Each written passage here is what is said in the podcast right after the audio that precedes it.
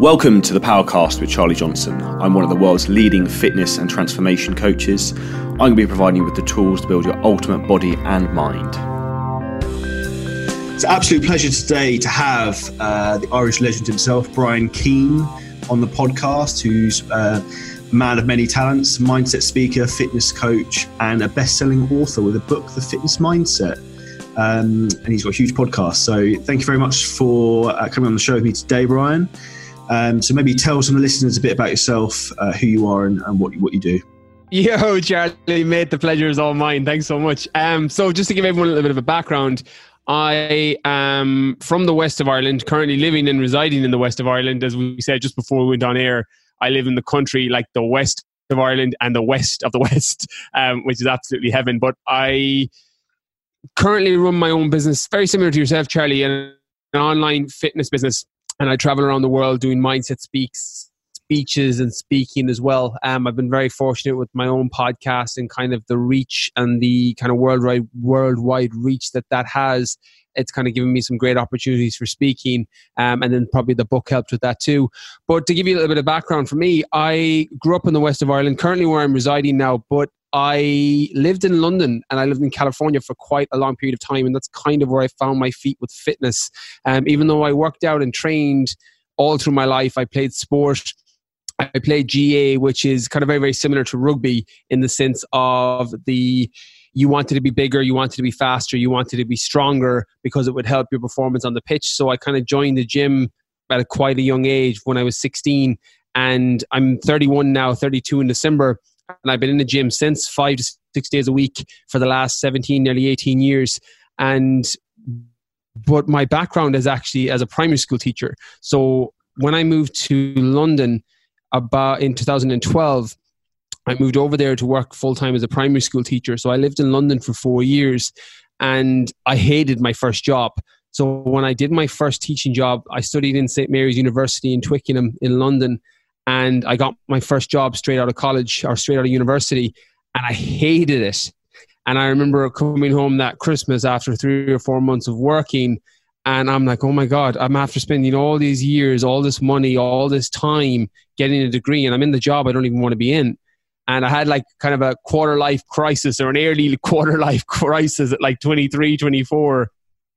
Um, and then I had this discussion, you know, my mom, my sister, um, people like I've got my daughter, she's four. You know, I've got a very very fortunate female influence in my life. And my, I remember my mum and my sister were like, look, you should probably just do something that you would enjoy doing. So I signed up to a fitness instructor course. I did that part time. And while I was working full time as a teacher and then studied to be a personal trainer, similar to you, kind of in the reverse. I know you went, in, you went personal training, skiing, property, and then kind of back into online coaching. I, I, I kind of did the reverse of it slightly. I went and did the other job first and then qualified as a personal trainer. And I was like, the first client I got, I was working in a gym and I'm like, oh my God, this is amazing. I was like, I love this. Um, it was funny because we talked on my podcast and when we've had discussions, Charlie, I know that when you're not aligned with your clientele, it's like, no, I don't know if this is what I want to be doing. And then when you found your market, you know, your 25 to 40 year old males who have busy lifestyles, it's like, oh, yes, this is who I want to serve. You I got kind of lucky off the. You find your place. I got lucky up from the beginning. You know, it's funny because you said that. I was like, I got very. It made me think about how fortunate I was when you said it. I'm like, no, I got lucky from the start. Um, I was like, I had good clients from the beginning, and it made me think that, oh my god, I need to do this. This needs to be my living. Um, and a long story short, I did both for two years. I worked as a primary school teacher during the day, and I worked as a personal trainer in a gym at nighttime. And I did that for two years. And in 2014, I left my teaching job, moved back to Ireland, effectively to zero. You know, for, between me and you, you know, I moved back in at my mum and dad. My sister gave me her 2000 Toyota Yaris, which was nearly as old as I was. Um, you know, uh, it was this tiny little yoke that I was like every morning I'm like I don't know if this is going to start. Um, and I went into a local gym and I was like can I do personal training in here? And they were like yeah come on in we need a couple of trainers. Um, and over the space of six seven months I went from living with my mum and dad driving that crappy little car on social welfare for a couple of months trying to get off the ground to having a six month waiting list, having to bring in another coach and trainer similar to what you're doing now. Um, and over the last few years, it's just exploded. You know, the online business, I started taking my message to social media. Um, I started the podcast. And over the space of five years, it's just gone from, you know, zero to a million. And, you know, in the sense of trajectory. And I've been very, very fortunate. So, yeah, long story short, and now basically this is what I get to do. I get to chat with you, Charlie. You know, have a have a chat. I get to work out and train. Get to do cool. You know, I get to do really cool shit in terms of endurance events and stuff all around the world. Um, and yeah, I've got the best life ever now. Like you know, it's it's been sculpted over the last few years. Um, but yeah, it's awesome. But that's kind of a, a long story short on my journey. From um, an interesting point, I didn't know before. Obviously, where you went, where you went home, and obviously you struggled. That must have been a difficult point in your life because I think a lot of people don't necessarily think that maybe someone as successful as yourself, Brian, would have gone through that journey of like finding a very difficult like low point perhaps. And then like you, probably look back at that now with like great pride maybe how you sort of turned it around from that sort of situation to where you are now if that makes sense. Would you believe that wasn't my low point when i came back um, because when I left London, I'd been working as a personal trainer for two years. So I'd kind of worked out my kinks and I'd already got clients' results. And I'm like, I can make this work. And by the time I came back, now it was embarrassing telling my friends and other family members, they're like, you fucking loser, like leaving a teaching job. You know, what are you doing? But I had faith at that stage when I came back. I'm like, I'm good at this. This is what I love. I would do this for free. And it made it significantly easier. The analogy I use, you know, on my podcast and my book online is, you know, you're better to be at the bottom of the ladder against the right wall than halfway up the ladder against the wrong wall. And that's how I felt when I moved back first. You know, when I was in London, I, I, that was actually more of a low point when I before I got my fitness instructor course, before I got my personal training course, before I went into strength and conditioning and sports nutrition, because I was lost at that point. I'm like, I've spent all this time, energy, and money and now I'm qualified as a teacher and this isn't what I want to do.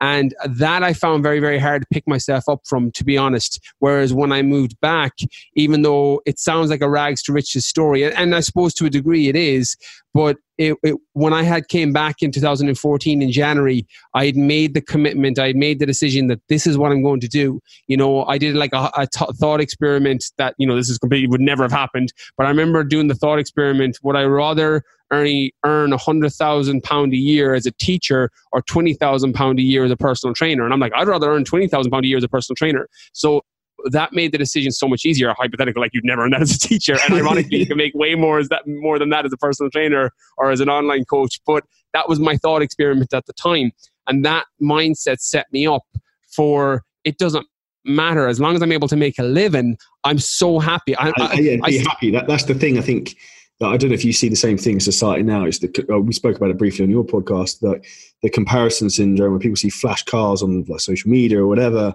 and like the older I get, the and the more that I could potentially afford these things, the less I want them because the more I realize that that's not happiness. Happiness is fulfilling your journey of like like you are now, like fulfilling your clientele's needs and helping other people live their dreams and living your own dream through that journey couldn't agree more. Like that's the the irony with you know and i had to learn a lot of those lessons mm, the hard way in the sense of money just because i didn't have a lot of money growing up.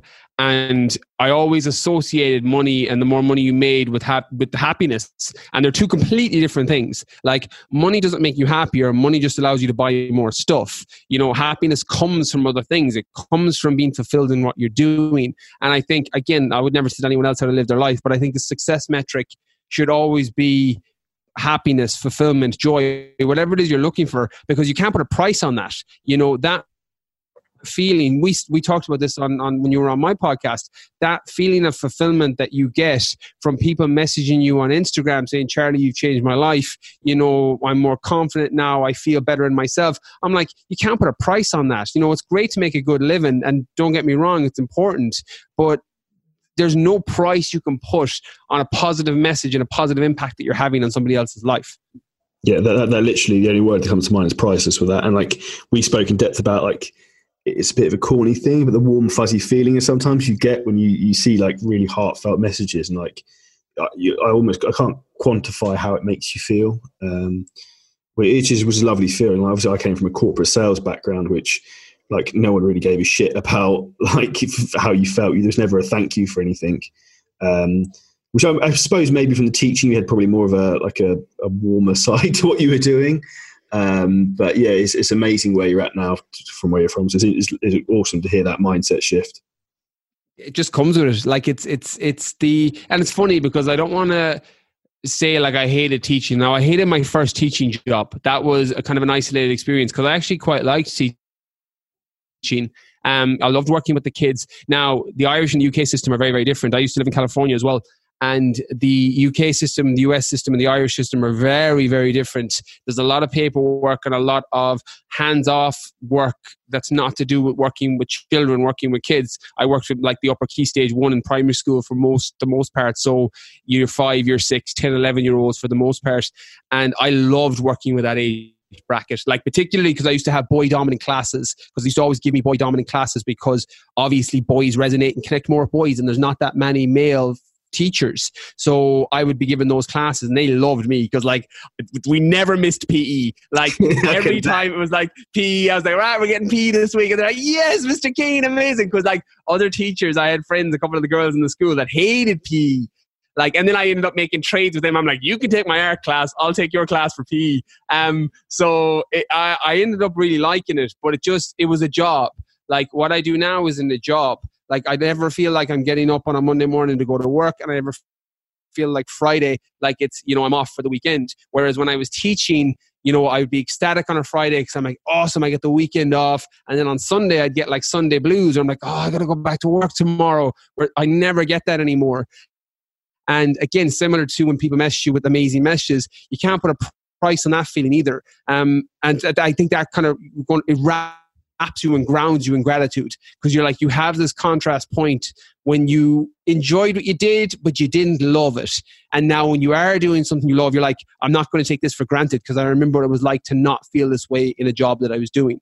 It's an amazing shift in your mindset as well. Like i work every minute of the day now but then i don't really work because i just do what i love so i just live and love and enjoy my life and what i do is it's what people I guess term as work, but it's not my work because it's just doing what I want to do and what I love doing. And it's exactly the same for you. So uh, as long as it both keeps going the way it going, goes for both of us, Brian, neither of us will ever work another day in our life looking at it. Fingers crossed. Let's hope it stays that way.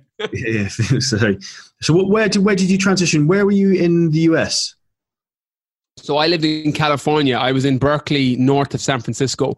Um, so I used to teach soccer out there. Uh, well, their soccer, football, our football. Um, I used to teach soccer out there in in with UC Berkeley. Um, I loved it. Now, as a, I was 21 when I moved out there first, so I was young and I'd spent a few summers out there prior working. So I built up networks and relationships out there. Now I loved it, but it's not a place I would have settled. Um, you know, it, the weather was amazing, the people were amazing, but you're so far away. Like I'm quite close with certain family members and I've got obviously my friends here like most people where you grow up and you're so far away from everybody and everything. And this was also 10 11 years ago before you had the social media exploding the way it was being able to connect on Skype or, WhatsApp face call you didn't have any of that so when you were in california you were in california and everyone else was in ireland or wherever they were um, so it wasn't a place i would have settled in but an amazing experience. Like that planted a seed for fitness because of obviously working in kind of a strength and conditioning realm and working with very closely with the college and they were so far advanced at the time. They're still quite advanced in the sense of strength and conditioning and sports performance compared to even the kind of the irish uk even european market. Um, but i learned so much over there and it planted a seed that kind of stayed with me for the rest of my life in terms of oh i thought i was training properly. This is how you train properly from my own perspective. Um, and that kind of planted that seed that three, four years later led me into the world of fitness, working and building my own business around it. Out of curiosity, bro, was there anyone you looked up to in the initial phase that lured you into the fitness industry? Was there someone you looked up to, like you thought, oh, that that's who I aspire to be like? Just a, a curious question. Um, yeah, it's weird because I did because I think we all have people that we look up to. So there's kind of two that jump to mind straight away. Like I was always a massive Arnold Schwarzenegger fan. Like growing up, I read everything I could get my hands on that had to do with Arnold Schwarzenegger or consume that information. I watched Pumping Iron a million times, like you know, and and I I kind of looked up to not so much to do what he was doing, but I aspired to have the mindset of this is what I want to achieve and I'm going to go after it. Like his book Total Recall is like the ultimate self. Oh my god, it's like the ultimate self if, if anyone wants a tip like, for your life, read that book. Fuck, like, geez, like it, it, that book is just you can read every personal development book out there, and his whole book reads like a fairy tale story. You're like, it's absolutely crazy. Moving to the US with no English, doing a you know a property similar to yourself, doing a kind of working in property while he was learning English, and he was bricklaying during the day, and then gone on to become you know movie star, governor. Um, incredible story. And so he was one, seven times. oh, like unbelievable. And then there was another person. I'm not sure if you're familiar with Elliot Hulse. Yeah, yeah, um, Elliot Hulse. Elliot, yeah. So Elliot was somebody that I remember because I got uh, kind of the funny the way the world works. But I remember when I was, was working your podcast, wasn't he? He was on my podcast, and and I know Elliot because I, I worked with Elliot. Elliot helped me with my business back in 2015 when I was making the jump online initially. And we kind of built up a little bit of a relationship off the back of that. And that's why I was able to bring him on the podcast. And but I remember sitting. I, I, I can't get sacked from a job now, so I can say this. But I remember we used to be given like an hour or two every week um, when you were teaching. It was like prep time. So it was like out of classroom time, and it was like to draw up your lesson plans for the next week. Um, and I used to like go up into a room upstairs and watch Elliot Hulse videos. so I'm like, I never, I would always come down and the other teacher would be like, oh, have you got the, you know, um, compound fractions lectures for next week? I'm like, no, but I saw Elliot Hulse's videos.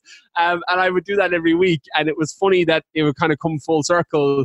He would help me with so many things indirectly. And then we actually got to meet in 2015 as, when I was working with him to help up my business. Um, and then obviously when he was touring the, London, I was like, come on onto the podcast. You know, we've quite big numbers on the podcast. I was like, come on and promote your tour in London and Europe and Europe. And it was just, it was an amazing experience. Cause I'm like, it, it felt like a, a, a full circle thing. And they're kind of the main two people that jump to mind. Like I've had countless teachers, countless mentors, countless people who have helped mold me to where I am and the mindset that I have. Um, but they're the kind of two that jump to mind straight away. How about you, Charlie? Who who's who's yours? To be honest with you, um, I, I, was always quite a big Steve Cook fan because um, I just liked the way he carried and conducted himself, and he always seemed to be the sort of guy who'd want to help people, uh, and like he's quite educational with the content he puts out there. So that's someone I really bought into. But quite similar to yourself, like it's generally people who are based in the fitness world who also have business acumen. So I was always Arnold Schwarzenegger, as we obviously talked about, was like one of the main ones. I was a proper nerd and used to read all his books as like a 16 year old. Um, then I also like uh, other people like Jay Cutler, for example, had like a big business empire whilst being Mr. Olympia, and he still runs loads of other businesses. And like, for me, that's what fascinates me so much is people who have these like three, four dimensional lives where they excel in multitude of different fields rather than like people like pigeonhole, say for example, a bodybuilder because he looks a certain way, thinking he's stupid. Where, like, in fact, these, some of these guys are so incredibly intelligent. Like, I um, my last podcast with a chap called Stan Efferding, who um, oh yeah, strong man Stan, he's a oh mate monster. Like, dude, he's the world's strongest bodybuilder. But he also uh, set up several like multi multi million dollar companies, and now he also has he sold all those million money. World's strongest bodybuilder, loads of records, and he also now coaches like uh, the Mountain, Hafthor Bjornsson, Brian Shaw, absolute fountain of knowledge when it comes to strength and nutrition. Um, he's got a family man, he's got like kids, he's like early 50s, still jacked. Like for me, like that's people I aspire to, like Mike O'Hearn as well. Like people who are like older in the game who keep going and just uh, like longevity in terms of being around for a long time and putting in like a positive message and showing that again you can be super successful in every aspect of your life. It's just having the right mindset to think you can go and do it. Because I think, as we referred to in your podcast, a lot of people think just because you have a job, you can't go and, okay, I've got a job, that's what I'm going to do for my life. Well, you can have a job, but then you can also have other passions that can then become a career and you can excel in once you actually put the infrastructure in place or the right people around you in place to help you excel, like as you obviously have done with working with Elliot and other people, I presume. Yeah, couldn't agree more. Literally couldn't agree more with that. Um, so that, that's that's my thoughts for me. I don't think there's there's I have different people I look up to for different aspects of my life, if that makes sense. Whether it's like fitness, business, um, I don't know, like relationship, family goals, or whatever it might be. Like I haven't got any kids yet, but like obviously, obviously you have. So there's certain people I look up to and aspire to in that respect. Um, but it's it's one of those things. I think that was probably a very strange experience for you there, and I think it probably really hit home there when you started working with Elliot Hulse. You were probably like, "Here's this guy I used to like really look up to and aspire to," and you still do. And now you're like probably sitting across working with him, like it's crazy. You probably start kicking yourself. And I'm having those sort of moments now, and you're like, I went out for dinner with Milos Sarcev last week, and like after a training seminar, and like life is becoming very bizarre all of a sudden. It's great though. Like it's literally the best thing because that's the. I think when you get your mindset right and you, we spoke about this yesterday briefly about keeping your mind open. That when you're consistently learning and consistently try, striving to become a better version of yourself or a stronger version or just more complete all around person, you tend to bring these things into your life. Also, when you kind of piggyback it with providing value, and it ends up being a, a, kind of a mutual benefit where you're providing so much value to so many people, Charlie. They see that you're doing that, you're connecting more with these people, and before you know it, you've got friendships developed and friendships built. Um, I think that's such a positive thing because it compounds over time. You know, as good as that is now and amazing as that is now, fast forward five years, fast forward 10 years, fast forward 15 years, and that's compounded over time. Um, I think it's just an amazing, it's just staying grounded and being grateful for those opportunities that come your way. It's just, it's, I'm the same, you know, I totally, I'm exactly the same. Where you're just pinching yourself at times going, I can't believe this is who I'm connecting with. I can't believe, yeah, this is so bizarre. Like, but it's amazing yeah, it's it's, uh, it's an awesome, awesome, awesome experience in life we lead. So, what what sort of led you then from obviously from the states and into Ireland, and then onwards from there? So, when I was in the US, I moved back to. So, my undergraduate degree, my first degree was in business studies. So, marketing is actually my undergraduate degree. And when I went on, I did a postgraduate in teaching. I did that in London. And after I stayed there for you know three and a half years, nearly four years afterwards, working as a teacher and then doing the two years as a personal trainer, and effectively 2014 is when it was. I could say I've been working in the fitness industry for seven, eight years, but realistically, it's been five years full time.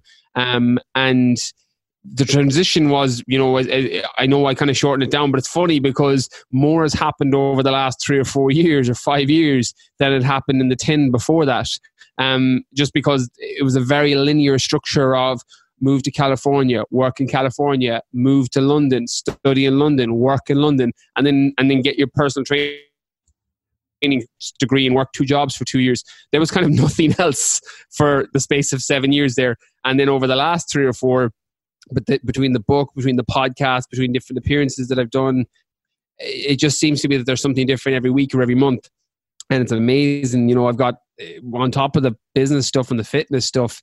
You know, I've competed. Know, similar to yourself, competed in bodybuilding. I did the you know WBFF Worlds in 2015 in Vegas. I did Miami Pro, got my pro card in Miami Pro in 2014. And then I left that world. I went into ultra endurance events. So last year I ran six back-to-back marathons in the Sahara Desert, the Marathon des Sables in February, I ran 230 kilometers through the Arctic Circle line at the very, very, very, very, very top of Sweden. Um, my daughter was born in 2015. You know, she's like my everything. Um, yeah, so so much has happened from over the space of the last three or four years compared to the 10 before it. Um, so yeah, we can jump into any angle, but uh, yeah, it's just been a it's been a whirlwind. So let's go. Uh, interesting debate. What turned you from the the fitness competing world into like the ultra endurance because that's a a big change. It, it is and it isn't. Um, it's weird because when I to give a little bit of background because I know a lot of your listeners are very very you know they're obviously familiar with your journey and some of them will be in the world of understanding how competitive bodybuilding and muscle model fitness model works and when I moved back in 2014 my initial goal for two reasons. I set a target of getting into a show in that April of 2014. That was my first ever show. It was the Miami Pro show in London. And I competed in muscle model and I competed in the fitness model category. And my goal was twofold at the time. One, I had grown up for years watching the likes of Schwarzenegger, watching, watching other bodybuilders. I was a huge bodybuilding fan.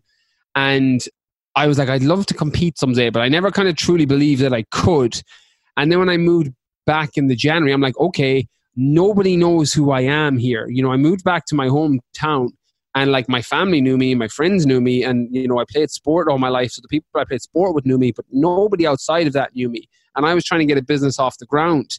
And I was like, I need to do something that's going to differentiate me from other people. So at the time, April 2014, there wasn't that many people competing. There was nobody competing really apart from like hard core bodybuilders in the realm of fitness model, men's physique, muscle model. There was nobody in kind of my local area or even that kind of um, that whole county area doing that. So I was like, right, if I do this, I can document my journey on Facebook, which was one of the main platforms at the time. I was like, at least then I'm going to potentially get some clients out of this. So I'm going to take off two birds with one stone here. I was like, I've always wanted to do a show and I never believed I could. But now at least I'm going to be able to document that journey and I might get some business out of it. And I did. Um, I got so many, particularly young guys, you know, 23, 24, 25 year old guys, some even younger, who wanted to either compete or wanted to look like a fitness model. And because when I competed, I started getting similar to yourself, all these photographers coming to me for photos. And as if overnight, my social media started to explode. And I used it for that reason and then I kind of fell in love with the process of I love being channeled towards a specific goal. And when you you know this, Charlie, when you're competing for a show, life kind of goes on lockdown to a degree. It's tunnel it's vision. Like, it's tunnel vision. It's focus. It's diet. It's meal. And I love that structure. And so I, I lent quite well to that world.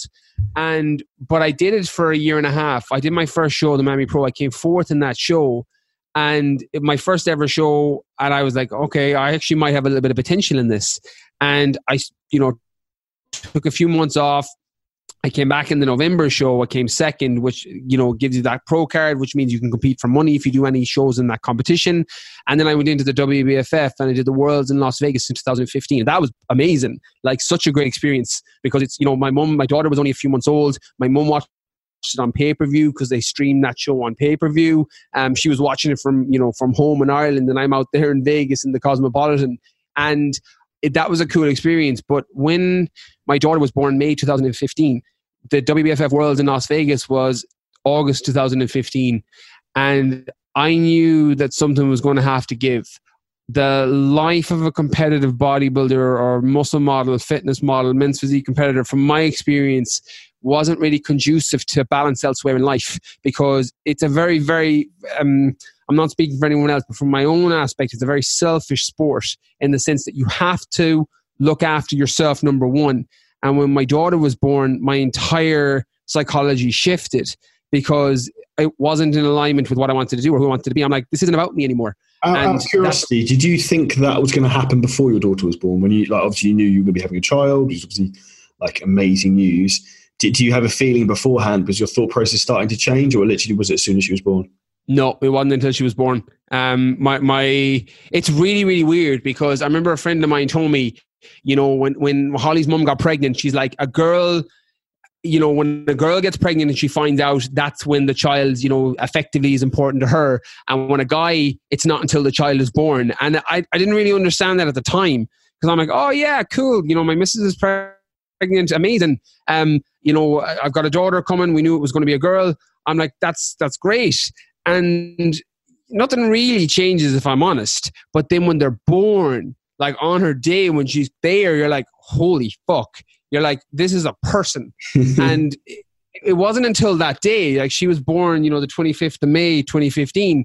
And it was it was that day, that moment, that time that everything switches because it's as if you went into the room where she was born in one person and you left it somebody else. And that's what happened. It didn't happen beforehand. Like being completely honest, I was preparing for the world before she was born, and I had a whole, you know, three year plan of the show that I was going to do, how I was going to get on, etc. And then the day she was born, that went out the window. And then as it kind of digested or percolated in my mind over the next week, I'm like, this is my last show. I remember thinking, you know, I remember turning and telling the people close to me, I'm like, nope, this is it. I was like, I'm going to do one more show and, and then I'm out. And that's what happened, you know, and not to say that I'll never do one again, but unlikely, you know, I, I might, but pivoting into the world of ultra endurance gives you something very, very similar in the sense that you can get very tunnel vision on the goal, but, but it's not as all consuming. It's funny because running through the Sahara, six back to back marathons in the Sahara, or 230 kilometers through the Arctic, they're both really extreme physical environments, obviously. And the training that goes into them is quite difficult and time consuming, but it's not all encompassing like bodybuilding. You know, when I was competing in the Worlds, in Vegas, life went on hold. And as a result, my business was slightly declining. It wasn't declining as much as, not declining. That part of my life was more maintaining, but it should have been growing but it was maintaining because you're putting all this focus and energy into competing and but definitely my personal relationships my family relationships they were suffering because i was get up in the morning do my cardio get my meals in get back to the gym train get back and get my meals in take a few clients get back to the gym and do my second workout and it was just that for six months and that was having a negative effect. Whereas with the world of ultra endurance, that doesn't really happen. I just get up early now. You know, I get up at 4 or 5 a.m. I do my workouts, I do my runs, and then you know by the time, particularly with when how Holly's long, up, how long's a run or a workout for an ultra endurance athlete?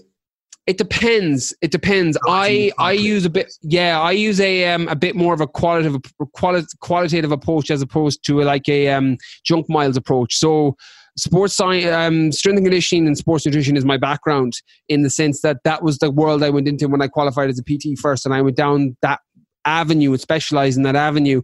So I understand understand how the body works from a physiological standpoint. I understand how the body works from a recovery aspect.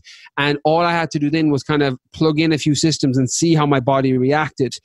So I do a lot of quality work. So the most the workout might take, true, you could go up to three or four hours a day, but you were doing the same when you were bodybuilding but when you're bodybuilding, you're also focusing on the meals. You're also focusing really heavily on your sleep, your supplements, and all these other things. When you're training for ultra endurance, even if you have a big time block of four or five hours we need to train that day, that's it. You've got four or five hours. So if you get up at four, in my case, I'd get up at four and I could be finished by nine or 10 a.m. and then I'm done. I can get on with my work. I can bring my bring Holly to the playground. I can do whatever it is I want to do. Meet my mum for coffee, and it's done. Whereas when I was competing, that wasn't an option because you couldn't go for lunch with somebody because it wasn't part of your meal prep. You couldn't, you know, be out in a stressful situation because your cortisol would be too high and then you would be recovered for your workout. Where that isn't really an issue in the world of ultra endurance. It's about getting the workouts in, getting the steps in, or getting the whatever it is you need to do in place. you can switch yeah, you can switch off from it as well. It's and that lint better. And I'm not saying eh, this is a personality type. I don't ever want to throw anybody off competing in bodybuilding. You know, Charlie, you do it yourself, and you know some people are better at compartmentalizing things. Just I, I am it. And when it came to the world of bodybuilding, I couldn't switch it on and off. Whereas ultra endurance, I can, and it gives you a similar challenge in the sense that I need to be ready for a specific date because otherwise you're training for nothing, and that's oh. very difficult to do. So I always have to perform. Exactly, and pressure to do it. Like I hate fucking running. like you know, I'm, I'm not going. to Yeah, I'm not going to run. Like if I'm not if I'm not trying to not die in the Arctic or the Sahara, I'm not going to fucking run. like I'm going to go in and do some fucking curls or do some military presses. Um, so that's again just motivation for those listening the self awareness that you might have to set a goal that, you know, you're the same, Charlie, I'm the same. We have to set goals and we have to work towards a specific goal. Otherwise, it's very, very difficult to stay motivated over the long term. You just you just end up drifting through days, weeks, months, and years of your life. In my opinion, that's why I think it's so good to like just break things down into small chunks. Even if you're like, okay, I'm going away in eight weeks, or I've got a wedding in eight weeks. Let's try and look look my best for then, or like put something with some sort of pressure on yourself because for like for me personally, my personality, I perform the best when there's like bad analogy, but there's a knife to my throat. When you got pressure on you and you have to do something, like you, when you have no other chance, like choice, you you make it happen. So I think like people need sometimes like pressure is good. People need to put themselves in difficult situations to grow, and I think that's where a lot of people. I think the world's a bit of a strange thing to say. The world's softening up a little bit, um, where people are aren't as maybe some people aren't as competitive as you should be. There's no nothing wrong with being competitive, even if it's just with yourself, in my opinion. Yeah, agreed. I think that and and manifesting the competitiveness if you need to, like where, as you said, you forcing yourself to believe that your knife is against your throat or your back is against the wall. Like I think you have to do that. From personal experience, I'm similar to you in that sense that I have to convince myself, you know, like no one wants to get up at fucking four o'clock in the morning to run, like, and you know, myself included. Like, don't put me into that bracket of oh, he likes mornings and he likes running. I hate both of those fucking things. Um, but it's it's a case of right. If I don't do this, I might die in the Sahara. If I don't do this, I might die in the. That's a, that's a pretty good reason to do your training. Is you might die. Yeah, it's, it's the, the, ultimate motivation. Now, I'm not saying for people to necessarily do that. Like, you don't need to run to the Arctic or the Sahara to get that. It's relative, completely relative. But that works for me, you know, and manifesting that fire, however you have to do it. It might be, you know, like one of the things I'm big on, and this this is danger in the dose depending on the person, but like using the negative comments from people using awesome. you know one of the things that i love is, is is is you know someone's laughter at you is your fire. Like if somebody's laughing at you because you're fat or you're overweight or you're out of shape i'm like cool use that fire. Like remember that at fucking five o'clock in the morning when you need to get up and do your workout. I'm like use that voice. Remember what they said. And like the best way to throw it back at them is to show them by going out and using the fire. You know use their laughter as fire. That's i think that philosophy works in business, it works in fitness, it works in all areas of life if you can it. Like I, I always think of negativity and negative comments and things along those lines, like fire. Like fire can light up your whole house, but it can also burn it down. So getting control of that's really, really important. But if you can do it, it's a very, very, very powerful tool in your toolkit. Oh, I'm saying that it's, it's, a massive weapon in the arsenal. Like I know it's, it's not necessarily the right way you should think. Like in some respects, maybe that's how I definitely motivate myself. In particular, when I first, I don't know if you're the same thing, Brian, but when I first started with social media and the fitness world. I was getting very heavily ridiculed at the time, and like what motivated me more at the time was just like going to prove all of you fuckers wrong. And the um, the funny thing is, and then like these people then like end up sort of like not brown nosing is the right ex- expression, but when you're further down the line and you've progressed on a little bit, they then like want to know oh, how have you done this? And there's no greater failing in the world when you remember when somebody used to take the piss out of you like two three years ago, and then they come up come to you asking for advice and like how how have you done what you've done? Well, like that's that's a funny feeling itself. And i'm sure you must have had that because i think there's quite a lot of that that goes on within the industry and obviously what we do I think a lot of that goes on within life. Like, you know, I think it, it, it's probably a bit more vocalized and prominent in the fitness and health industry, but I think that goes on in life in general. Like, you're going to go through your whole life people telling you you can't do things. You're going to go through your whole life people telling you that you're not good enough, you're not smart enough, you're not big enough, you're not lean enough, you're not strong enough. That's the way fucking life is. It's about how you react to it. You know, I think using that and being very, very aware that it's so important to kind of the old analogy, you know, run your own race. And it's so true that when you're focusing on your journey and focusing on comparing yourself, we spoke yesterday about, you know, comparison syndrome. And I know you're a big advocate of like, don't compare yourself against other people. And I think that message is incredible and I couldn't promote it more. But comparing yourself against where you were is important because that gives you a, a gauge or a metric stick on how well you're doing.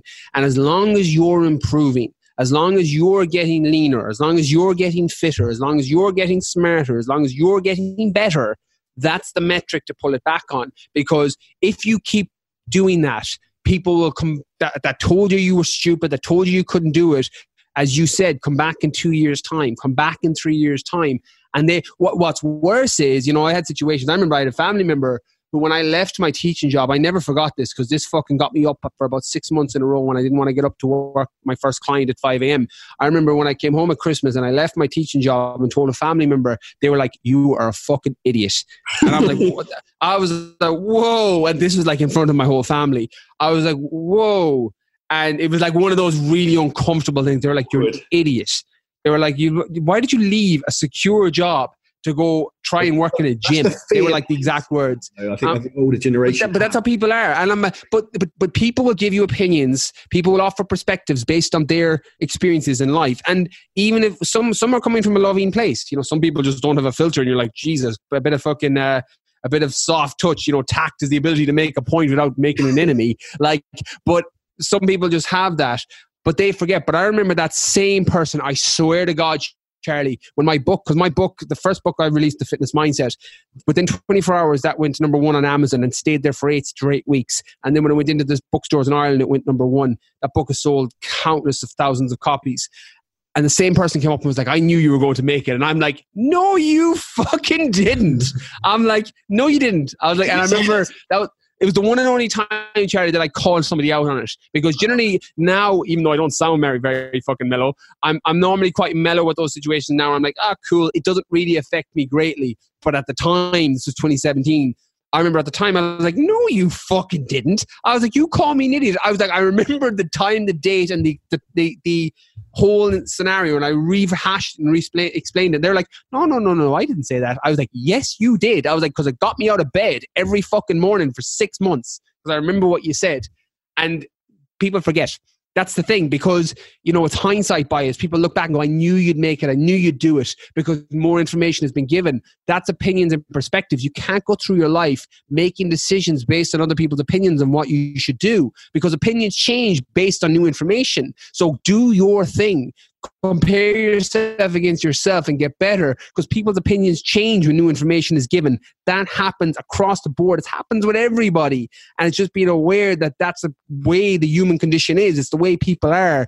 And don't make decisions based on fear. Don't make decisions based on opinion. Don't make decisions based on people's inability to see what it is that you want to do. Because when you change that and you flip it backwards you'll see that down the line when you actually hit your goal and achieve your goal, those people either come round, they forget they said it, or as you said, they come and ask you how you did it. That, and there is no greater feeling of success. It's better than achieving the goal in some respects when people come up to you and like, how have you done this? And you specifically remember, like, you will never forget those sort of things. So, a question for you now, Brian. If that was what was sort of your fuel for the fire back back then, what motivates you now? to be honest, my motivation. It's funny because I it's probably a combination of two things. Like obviously my daughter gives me so much drive because everything you do and and I and I hate being that guy. I was like, oh, kids, and like you know what that. No, I, I, can imagine. Yeah, yeah. You, your your perspective does switch, and eh, every decision you make, like I make a lot of decisions based on the fact that that relationship for me is my gold standard. It's the one that I try and nourish the most. It's the one that's the most important to me because I'm like, this is the one I'm having so much influence on this person. Like, you know, daddies and their daughters. That's, you know, uh, that's the way it is. You know, I think mums as well have obviously a huge impact, but there's a special thing between daddies and daughters. And I'm very, very aware of that. And I'm very cognizant of it that if I don't show up the way I'm supposed to show up here and I don't be the best version of myself, that's going to rub off on her. So even I remember when I was running through the Sahara, so Marathon des Sables was six back to back marathons, but the way it's split is it's on day five, it's a double marathon. So it's 86 kilometers, and it, that was the, one of the hardest things I've ever done in my life. So it was 86 kilometers through the Sahara Desert. It took me just under 20, or just over 24 hours. What, what country and was that in? In the in Morocco. Morocco. In Morocco, yeah. So it was it was as hot as you can expect, probably as difficult as you can expect.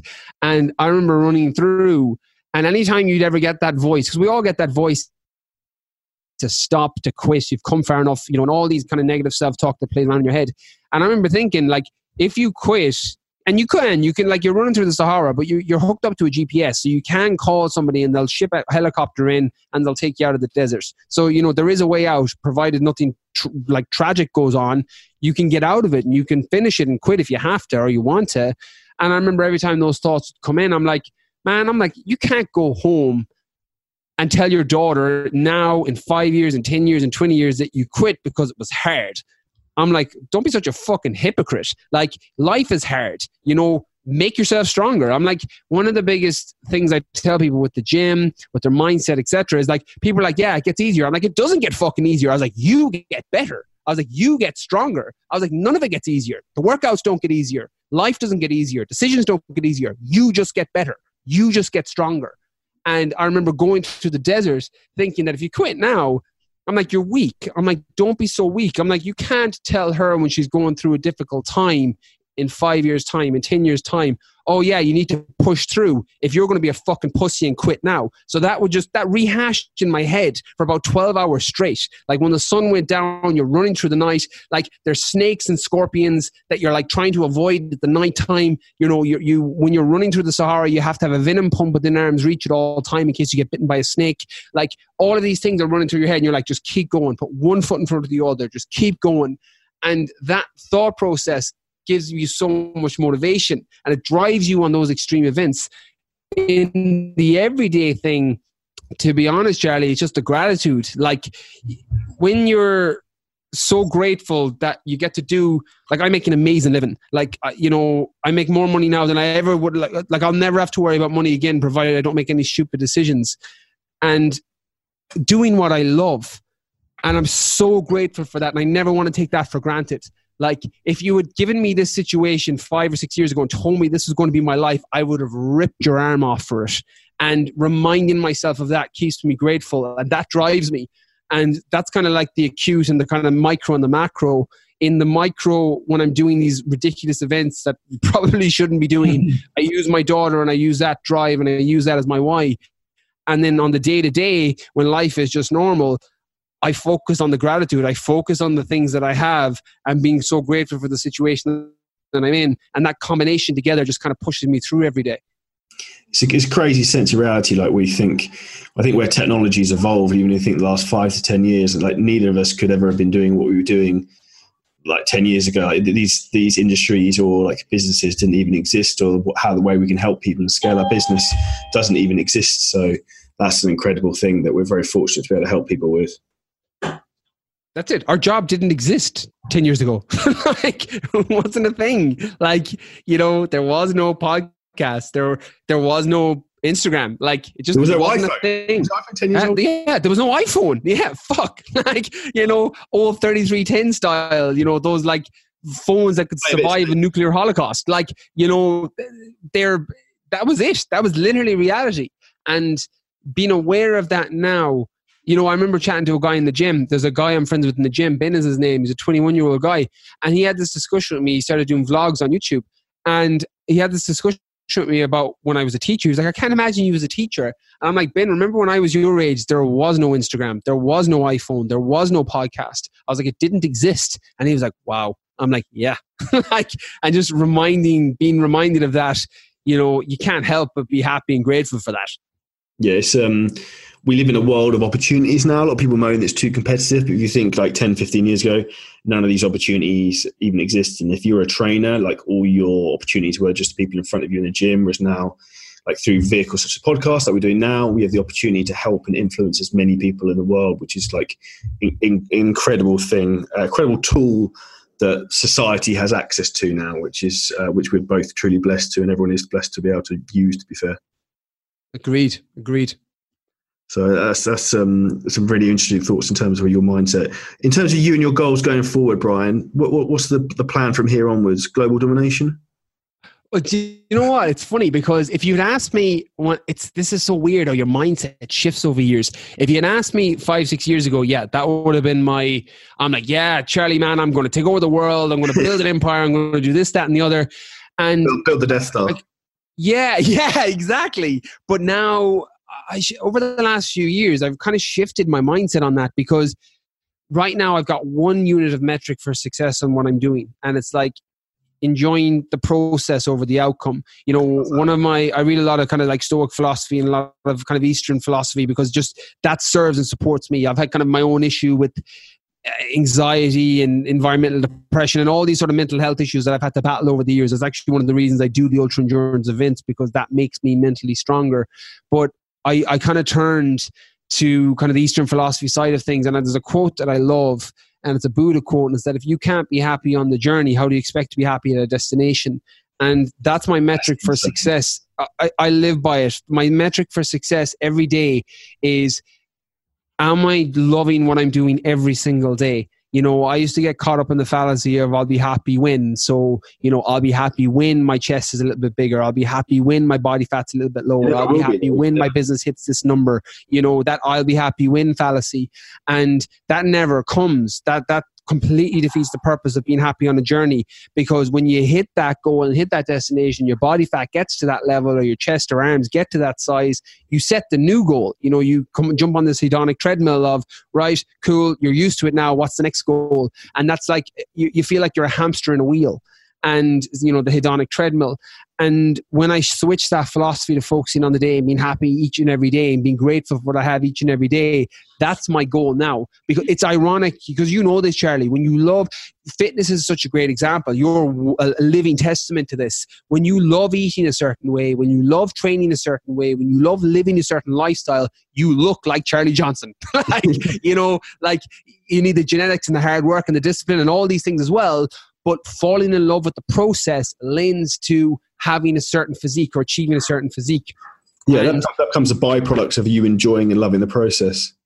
I think, and that's the secret. And then taking that piece of information and applying it to all areas of life. It's like yeah. process, process over outcome, journey over destination. Because when you do that, the outcome, if, if we keep the analogy of the ladder that I used at the beginning, you know, the ladder at the bottom against the right wall is better than halfway up the ladder against the wrong wall. When you hit your end goal, it just becomes one more rung on the ladder and you're happy to keep going and keep going. And that's kind of where I'm at now in all areas. You know, I break my life into four quadrants health, wealth, love, and fulfillment. And I score those one out of 10 every month. And as long as they're staying high, eight, nine, 10, consistently, I'm like, cool, I'm good. You know, and it's consistently doing that because I'm aware, and you know this, I'm aware that when you're living life in conjunction or in with consistently doing what you need to do and loving the process, the outcome and the result comes. Like it literally just comes, but it's one more step. It's one more rung on the ladder. Um, so without giving you kind of like a soft answer on it, that's that's my focus. That's my truth. Like that's the honest answer is focusing on that. And if there's something in my life that I'm unhappy with, personal relationship, romantic relationship, familiar relationship, fitness wise, health wise, wealth wise, fulfillment wise, it's like cool let's nip this now while it's small. You know, if you de- don't deal with this problem when it's small enough to be solved, you deserve to deal with the fuck up that comes when it grows. So catch it when it's small. Okay, I'm a little bit unhappy with my training now. I need to adjust that. I'm a little bit unhappy with this relationship. I need to have a conversation. I'm a little bit unhappy with the way my business is going. Cool, I need to reprioritize.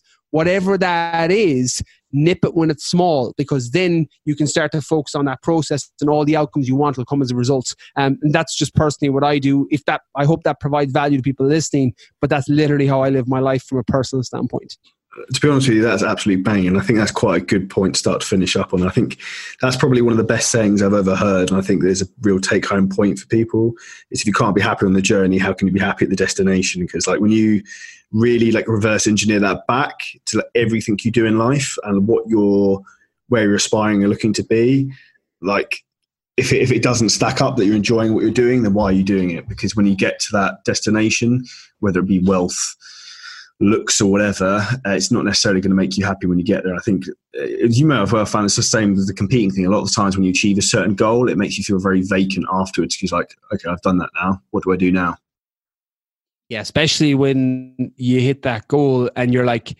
what was the point?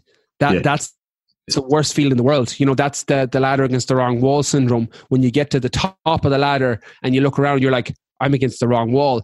That's a very vacant and hollow feeling. Um, I've had that in several areas of my life. I've had it with fitness and competing, where you know you climb to the top of that competitive competitive world, and you're like, all my personal and family relationships are destroyed because I've been a selfish prick for six months. You're like, that for me wasn't worth the trade off. That was my personal takeaway. That doesn't happen to everybody, but it happened to me.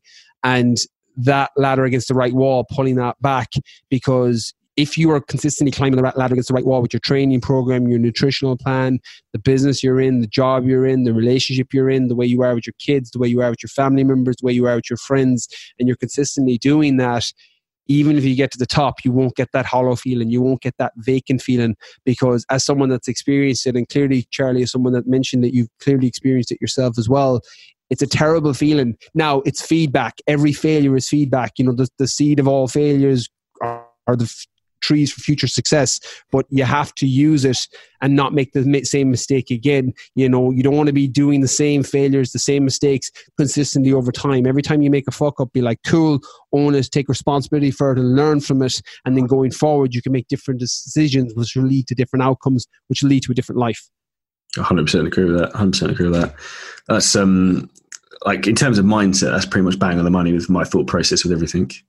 So I, think, I think, that's why we connect, Charlie. That's why I'm like, ah, we were like this on, on my podcast too. I'm like, yeah, I'm like, I fucking love your mindset, mate. I'm like, just keep doing that. I think we should, we should start to wrap this one up here, Brian. And we'll always get some more podcasts booked in on some more specific subjects. If anyone wants to let us know what they want us to talk about or anything they want us to go into more depth, uh, drop either myself or Brian a message uh, directly on Instagram, Facebook, all the places we hang out. So, in terms of uh, for people to come and find you, Brian, where's the best people for people to give you a follow? Uh, Instagram, Brian underscore Keane underscore fitness, or my podcast, the Brian Keane podcast. That's kind of like my main baby. It's the foundation of everything I do, kind of spawns from the podcast, and then everything else is kind of extra on top of that. Um, so yeah, if you've enjoyed this, definitely go check it out and check out my episode with Charlie. If you didn't, and you're like Brian's a twat, don't go check it out because you'll hate the podcast if Honestly, you didn't like it. Check him out. His podcast is phenomenal. So he's got some real superstar guests on there. So I'm not going to spoil uh, the list of who's on there, but I, I, have had a I've listened to quite a few of them, and it's a, it's a quite a, a lengthy and quite a uh, illustrious list that I'm very very gracious to be part of. So thank you very much for the invite onto your podcast as well, Brian. Mate, the pleasure was all mine, Charlie. That was a wicked episode. Awesome. Thank you very much, and uh, will catch up soon. Catch you soon, brother.